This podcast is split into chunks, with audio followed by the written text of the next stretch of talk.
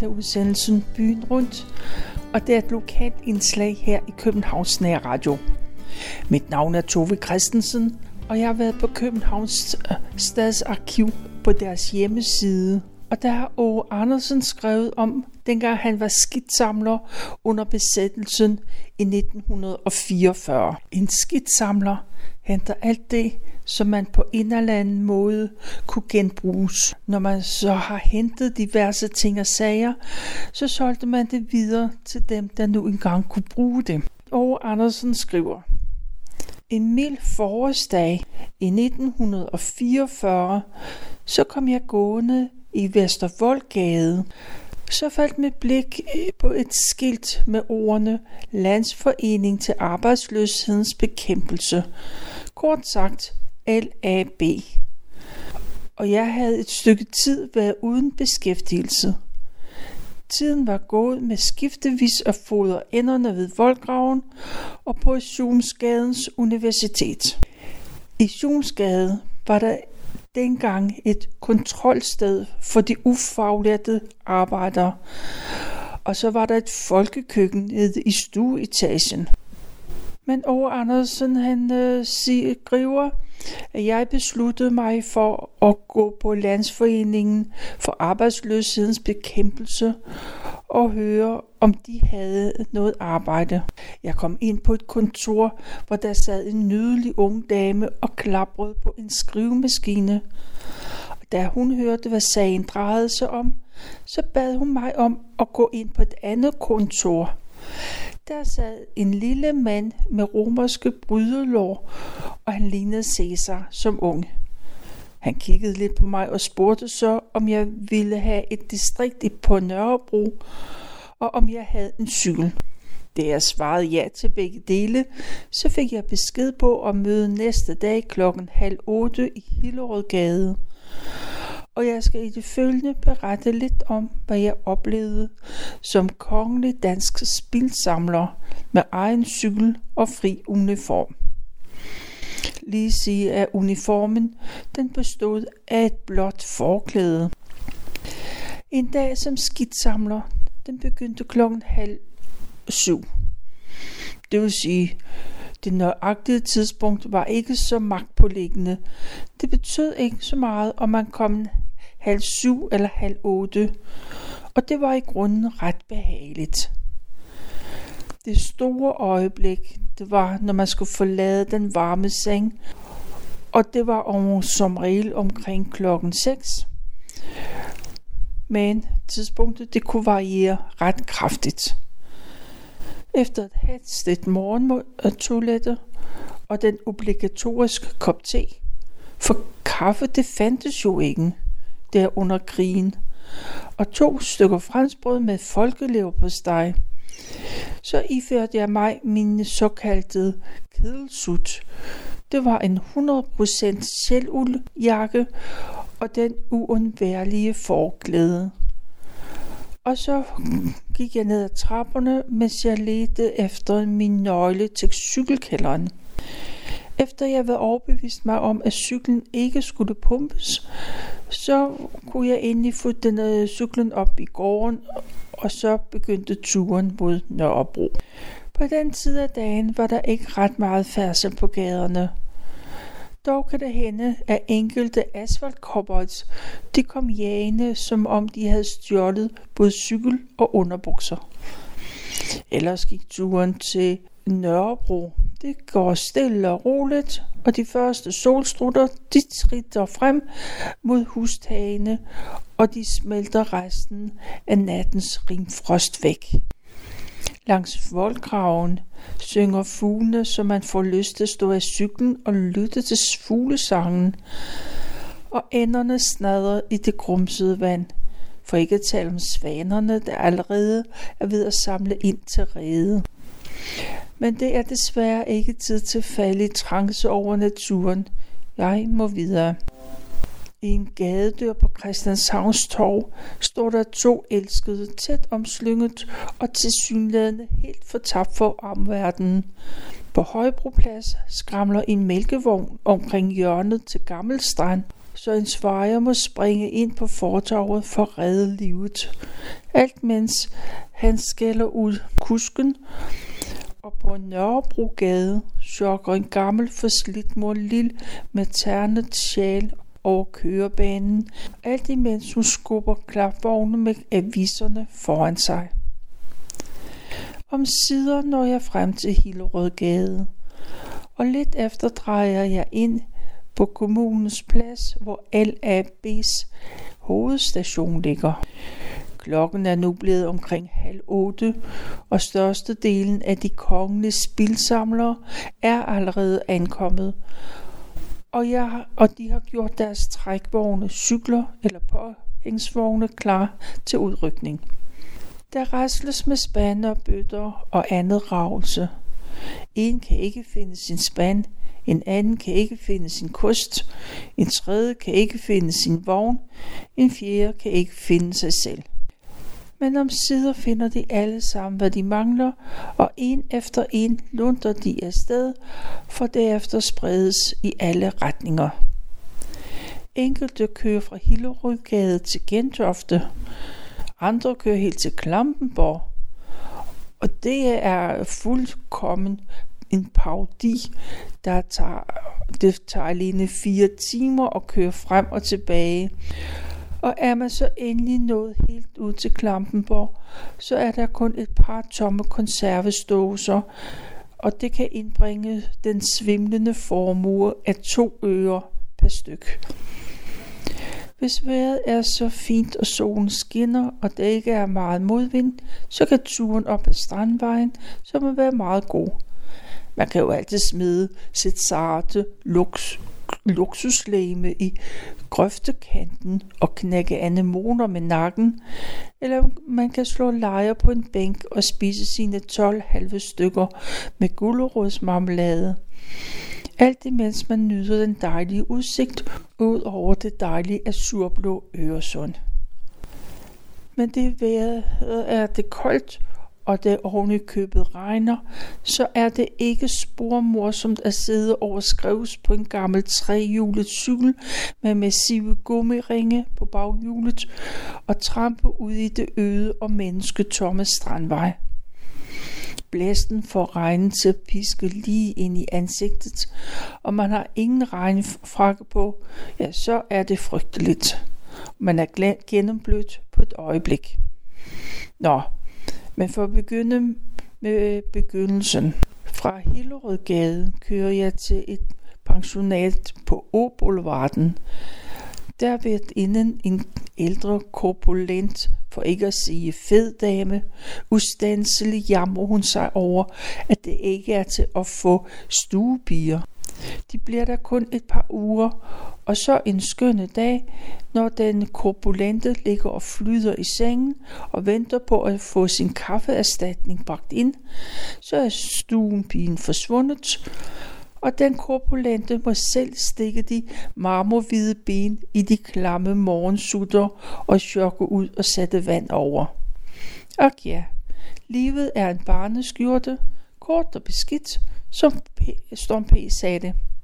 Nå, men efter jeg har tømt bøtten for forskellige rare sager, som for eksempel åleskin, ost, kartoffelskræller, ølkapsler, æggeskaller, havregrødsrester med mere, så skal man også helst kunne tømme skraldebøtten ved samme lejlighed. Det ser den korpulente helst, for så bliver hun nemlig selv fri for at rende ned ad trapperne og derved udsætte sig selv for at tabe et par pund. Fra O-Boulevarden går turen til Rosenørns Allé, hvor der også er et pensionat, der skal besøges. Men der går det mere smertefrit. Men også her skal skraldebøtten tømmes ved samme lejlighed. Derefter går turen til en restauration i Skyttegade. Det vil sige, restauration er måske så meget sagt. Jeg vil hellere kalde det for en ølstue med sand på gulvet, men der står i hvert fald restauration over døren. På en stol sidder en halvsøvnig servitrice, der går for meget i seng og sover for lidt. Hun mumler noget om, at jeg selv kan finde vej ud i køkkenet, men og det går også meget godt. Men ude i køkkenet ser det ikke videre propert ud. De forskellige glas og kopper, som den halvsøvnige skulle vaske op, ligger og flyder i beskidt opvaskevand, hvor der flyder med tændstikker og cigaretskåd, aske og meget andet giver ikke ligefrem lyst til at drikke en kop kaffe i den såkaldte restauration. Efter jeg har sagt farvel til den halvsøvnige, så går turen til Stefansgade, hvor forskellige beboere har stillet forskellige produkter på, til afhentning på køkkentrappen. Her har jeg forresten ved at komme op og slås med en klundspiller, som lovede mig bank og øretæver, samt 27 små lyserøde spark bag, hvis jeg gik i hans skraldebøtter. Men jeg forsikrede her excellence om, at det kunne jeg aldrig finde på. I stedet må der bankes tre-fire gange på døren, før man hører skridt af nøgne fødder på linoleumet. Shop, shop, shop. Og køkkendør blev åbnet lige akkurat, at man kan få en sylespids ind gennem døren. Der er ikke noget i dag, snærer med dammen. Og så smækker hun døren i, så kalk og skidt og møg ryger om ørerne på mig. I næste etage så bliver der lukket op af en nydelig ung dame i lyseblå kimono. Hun afleverer en lille pakke appelsinskralder samt et enkelt konservesdåse. Alt imens hun krampagtigt forsøger at holde på en pakken på en måde, den måde, så hun ikke bliver smudsig på sine nydelige rødlakerede negle. På vejen ned ad trappen kan man høre de forskellige beboere, at de er ved at komme ud af sengen. Et sted lyder ordene, hold kæft, og et andet sted skiller etatsråd inden ud, fordi etatsråden kommer for sent hjem fra klubmødet. Et andet sted lyder der sang og bjælleklang. På femte sal er der børnegråd og blævask. Og nede i stuen er der en større diskussion i gang om postpengene. Og ja, fra Stefansgade går turen mod Amager, hvor der er forskellige små værtshuse, der skal besøges. Første sted er Café Huggeblokken i Vildersgade, hvor en ensom kanariefugl sidder og kvider for en søvnig grævlingehund, der ligger og snorker ved kakkelovnen. Jeg får hurtigt tømt spanden fra kagekrummer og kartoffelmos og kører videre til Café Onkel og til Høvlen og vendelyst og Syven Café Middelgrunden. Derefter kører jeg tilbage til den indre by, hvor jeg besøger forskellige værtshuse og kaffebarer i Borger- og Adelgade kvarteret. Jeg slår også en lille sving ned i Nyhavn, men der er ikke meget liv den tid af dagen. Og så kører jeg ind til en højbroplads, hvor frokosten indtages ved en kaffevogn, 10 halve stykker med folkeleverpostej og agurkesalat, samt en halv sød og en kop stærk karuselolie med et stykke smørkage til. Efter jeg har siddet halvanden times tid på en mælkekasse i en nymalet kaffevogn, hvor vinden piver ind alle vegne, så går turen til Amagertorv, hvor der er der er et pensionat, der skal besøges. Denne gang op ad trappen og ind ned ad trapper. Det er ganske vist en elevator, men den er kun for de fine folk, og ikke for os bilsamlere. Den kunne jo nemt blive skadet. Derefter går turen til Huskenstræde og Læderstræde og Kattesundet og Farvegade, og så til Rikshuset på, øh, på Rådhuspladsen, hvor billardsalongen Centrum skal besøges. Det er næsten ikke til at rive sig løs fra en af de billardsalonger. Stadigvæk er der noget at se på. En markør på en billardsalon kan slet ikke undgå at blive uvenner med menneskeheden. Han ser mennesker fra den side, hvor de dårlige egner sig til at se på, nemlig fra et spillebord. Når spillet bringer et menneske i affekt, så dukker urmennesket op igennem den tynde lag i overflade, og urmennesket er ikke noget tiltalende skabning. Alt det andet, smilende, tårerne, høfligheden, overlegenheden, det er kun en maske folk tager på, når de går hjemmefra. Livet har lært dem, at når en million mennesker skal lære at leve tæt op ad hinanden, dag ud og dag ind, så må de man dække sig bag en facade. Nå, men klokken er efterhånden blevet mange, og jeg kan jo ikke hænge på billardsalongen hele dagen. Efter jeg har tømt de forskellige bøtter for deres indhold, så går turen videre, denne gang ned ad Vesterbrogade, hvor Golddigger skal besøges. Klokken er nu blevet halv to, og det er ved den tid, hvor de forskellige mere eller mindre kunstnere, de holder generalprøve på i, øh, i restaurationen. Oppe på scenen står de forskellige herrer og damer og vræler noget af sig, mens en halvsøvnig pianist forsøger at holde takten. De eneste tilhører er verden med den gule øh, halstørklæde. Det trænger til at blive vasket. Og to ølmænd og en træt servitrice og mig. Jeg kan desværre ikke blive ved med at høre eller høre det hele, så jeg skynder mig at tømme en bøtte og ølshatter, og så er det op på cyklen og videre. Den næste station er Heidelberg i Studiestræde. En frygtelig bule at komme ind i midt på dagen. Den en stank af dårlig tobak, ølshatter og meget andre chatter, som flyder på bordet. I dette paradis jogger to rengøringskroner rundt og forsøger at gøre rent. Og det er på forhånd helt håbløst. For det første er der så mørkt, at man dårligt kan se en hånd for sig. Og for det andet, så er der så lidt plads, at kun slange mennesker har chance for at slippe igennem. Og de to rengøringskroner, de vejer omtrent 200 pund hver. Så det kunststykke er jo på forhånd ret vanskeligt. Jeg får ombalanceret mig ud i køkkenet, for der står et lille bøtte ostekrummer og kagekrummer, og efter gevinst er bragt ud til cyklen, så skynder jeg mig væk fra Heidelberg, og så går turen videre mod Nørrebro. Der er efterhånden kommet godt læs på brudekareten, så jeg foretrækker at trække cyklen, for den meste af vejen det er op ad bakke. Der er også en fiskehandler, der skal besøges, men det går hurtigt. Det er mest rødspætteskin, der skal overhentes og indsamles til Nordisk Lædervarefabrik, hvor de bliver brugt til damesko.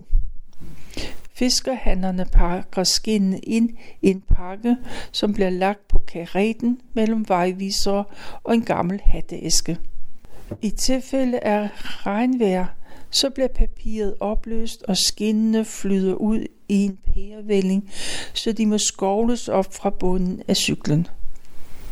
Men alt bliver en vane, og videre går turen ud af Nørrebrogade. Men solen stråler fra en skyfri himmel, og selvfølgelig sker der en masse betydningsløse ting hver dag. Nogle starter forretninger, andre går falit, nogle bliver puttet i spjældet, og andre bliver løsladt. Hele tiden er der trafik frem og tilbage. Men det er ikke tid til at falde i trance over livets besværligheder. Jeg må videre. Endelig, langt om længe, når jeg tilbage til Hillerødgade, hvor dagens høst skal afleveres. Og der er allerede ankommet en lang række trehjulede cykler, parat til at læse alt deres dejlige sager af og få øh, udbetalt dividenden. Hvis jeg ikke kørte på fast dagløn, så kunne det ikke betale sig at være spilsamler eller produkthandler i mit distrikt. Sådan går dagene, ugerne og månederne. Det går aldrig helt godt, og det går aldrig helt galt. Der kommer altid en dag efter denne, og solen står op hver morgen, og den går ned hver aften, ganske uanfægtet af byens liv. Dette var et kort træk mine oplevelser som spilsamler i foråret 1944. Og det var Åge Andersen, der har skrevet det. I krigens tid var det hårdt for mange. I 1943 måtte mange jøder flygte til Sverige, uden at de kunne tage ret meget med sig. Ofte havde de kun det tøj med, som de havde på. Det betød, at de måtte forlade deres lejligheder og huse. Socialtjenesten de har en lille rapport, der også ligger på Københavns Stadsarkiv. Og det er skrædder Paul S.'s lejlighed på Nørrebro. Der var forholdene ikke, som de bør være. Familien, der består af mand, kone og to børn, de er flygtet til Sverige, men man har fået melding om, at deres lejligheder, der består af tre værelser og et kammer, det ene værelse, det er udlejet til en fru Carlsen, og kammeret til en frøken Nielsen. Hele lejligheden den er taget i besiddelse af de logerende, og en del af bohavet er fjernet af bekendte. Der er en, der har været aflagt besøg den 28. i 10. Han har været sammen med assistent Holst på besøg i lejligheden. De logerende var ikke til stede, men ved henvendelse til naboen, herr Jensen, viste det sig, at han havde en nøgle til lejligheden. Modvilligt så blev den udleveret til os. Det var åbenlyst, at der var fjernet adskilligt af indboet, og både soveværelset og dagligstuen var beboet. Og efter meget energisk forhør i opgangen, så opklares det, at såvel herr Jensen som fru Petersen på tredje og en bekendt chauffør Nielsen, de havde tømt skuffer og skabe for alt, hvad der var af værdi. Og de havde taget det til sig, som øh, de nu synes, at de skulle opbevare. Jeg anmodede om pågældende, at de skulle bringe alle ting tilbage igen. Og det var en anmodning, der måtte fremsættes med vægt. For man var til synligheden ikke særlig tilbøjelig til at udlevere noget. Og det, der var tilbage af bohavet, det blev registreret. Og så blev der endnu et besøg aflagt om aftenen for at træffe de logerende. Det lykkedes kun at komme til i forbindelse med fru Carlsen, men det viste sig at være hende, der uden videre havde tilladt sig at disponere over hele lejligheden. Ja, og så erkendte hun, at hun havde overvejet, meget stærkt overvejet, at fremleje de ledige rum, dem som familien har forladt. Hun følte, at det var hendes ret, at hun kunne indtage tage det alt sammen. Og hun havde i den anledning talt med ejendommens administrator, sagfører Christian Clemens fra Store Kongensgade, men han kan intet huske om den sag, og jeg understregede, at sådan en fremgangsmåde selvfølgelig ikke kunne godkendes, og hun blev kraftigt opfordret til straks at trække sig tilbage til hendes eget lejede værelse, samt aflevere de ting, hun havde taget. Og det skete også, og så måtte jeg lave en ny registrering. I de følgende tre dage måtte vi derefter holde åbent hus for at få samlet alle de ting, der var fjernet. Det var bogstaveligt talt nødvendigt at hale hver enkelt ting fra de pågældende. I øvrigt, da de blev klar over, at det ikke var anden udvej, så var de hver for sig meget ivrige efter at forklare, hvad de andre havde taget. På den måde blev der samlet glas og porcelæn, tøj, malerier, cykler og værdigenstande, som var hamstret. Der var alt sammen en broet forvirring. Og så måtte der en ny registrering finde sted.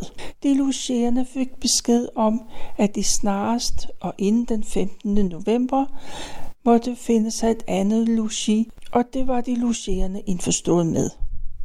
På pulterkammeret som vi bagefter gennemgik, så fandt man blandt andet meget skrammel.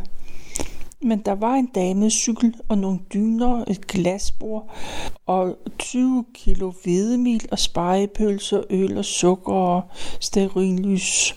Og så var der nede i kælderen, som den måtte vi bryde ind i. Der fandt øh, både kokser og en del konserves og fedt. Og kælderen og loftet de blev forsynet med nye låse, og madvarerne det blev øh, første omgang op, sat op i lejligheden. Da flytning og opbevaring af det alt sammen vil blive en bekostelig og vanskeligt, når man tænker på bare alt brændslet, så har jeg meddelt sagfører Clement af legemålet, og, og man ikke kunne bevare det i det socialtjenesten formentlig vil søge bevilling til dækning af huslejen, i hvert fald indtil februar 49, eller 44. Og så har jeg aftalt med fru kommandørinde von Lovsov, at der vil blive stillet to lotter til disposition. De to kvinder skal føre tilsyn med dem, der skal gøre lejligheden i, i orden. Herunder og anbringe tøj og glas og porcelæn i skabe og skuffer. Sagfører Christian Klemet kontaktes, for han skal sørge for, at man får huslejebetaling og der skal komme en vagt, der periodevis, øh, periodevis til lejligheden, kælderen og loftrummet. Når de logerende er fraflyttet lejligheden, så vil hoveddøren blive forsynet med en ny jallås og køkkendøren med en hængelås på den indvendige side. De let fordærvelige madvarer de er stillet til lotternes disposition, så øh, kan man øh, uddele dem igennem velgørende institutioner. Nøglerne vil blive sendt til sagføreren, når sagen er afsluttet sammen med opgørelsen af udlægget i sagen. Det er en rapport, og den er underskrevet af Viggo Olsen. Og så, så har han også lavet en liste over de ting, der var i lejligheden. Der var blandt andet nogle sølvlommeure og sølvæggebæger, sølvcigaretituer, en guldnål og guldarmbånd, og der var hvilesesattest og førerbevis og pas. Det var noget af det, der stod på den øh, liste, der var til en særlig opbevaring. I øvrigt så er navnene på de logerende lavet om. Det var to meget forskellige beretninger fra 1944 og så nu til sidst i 43.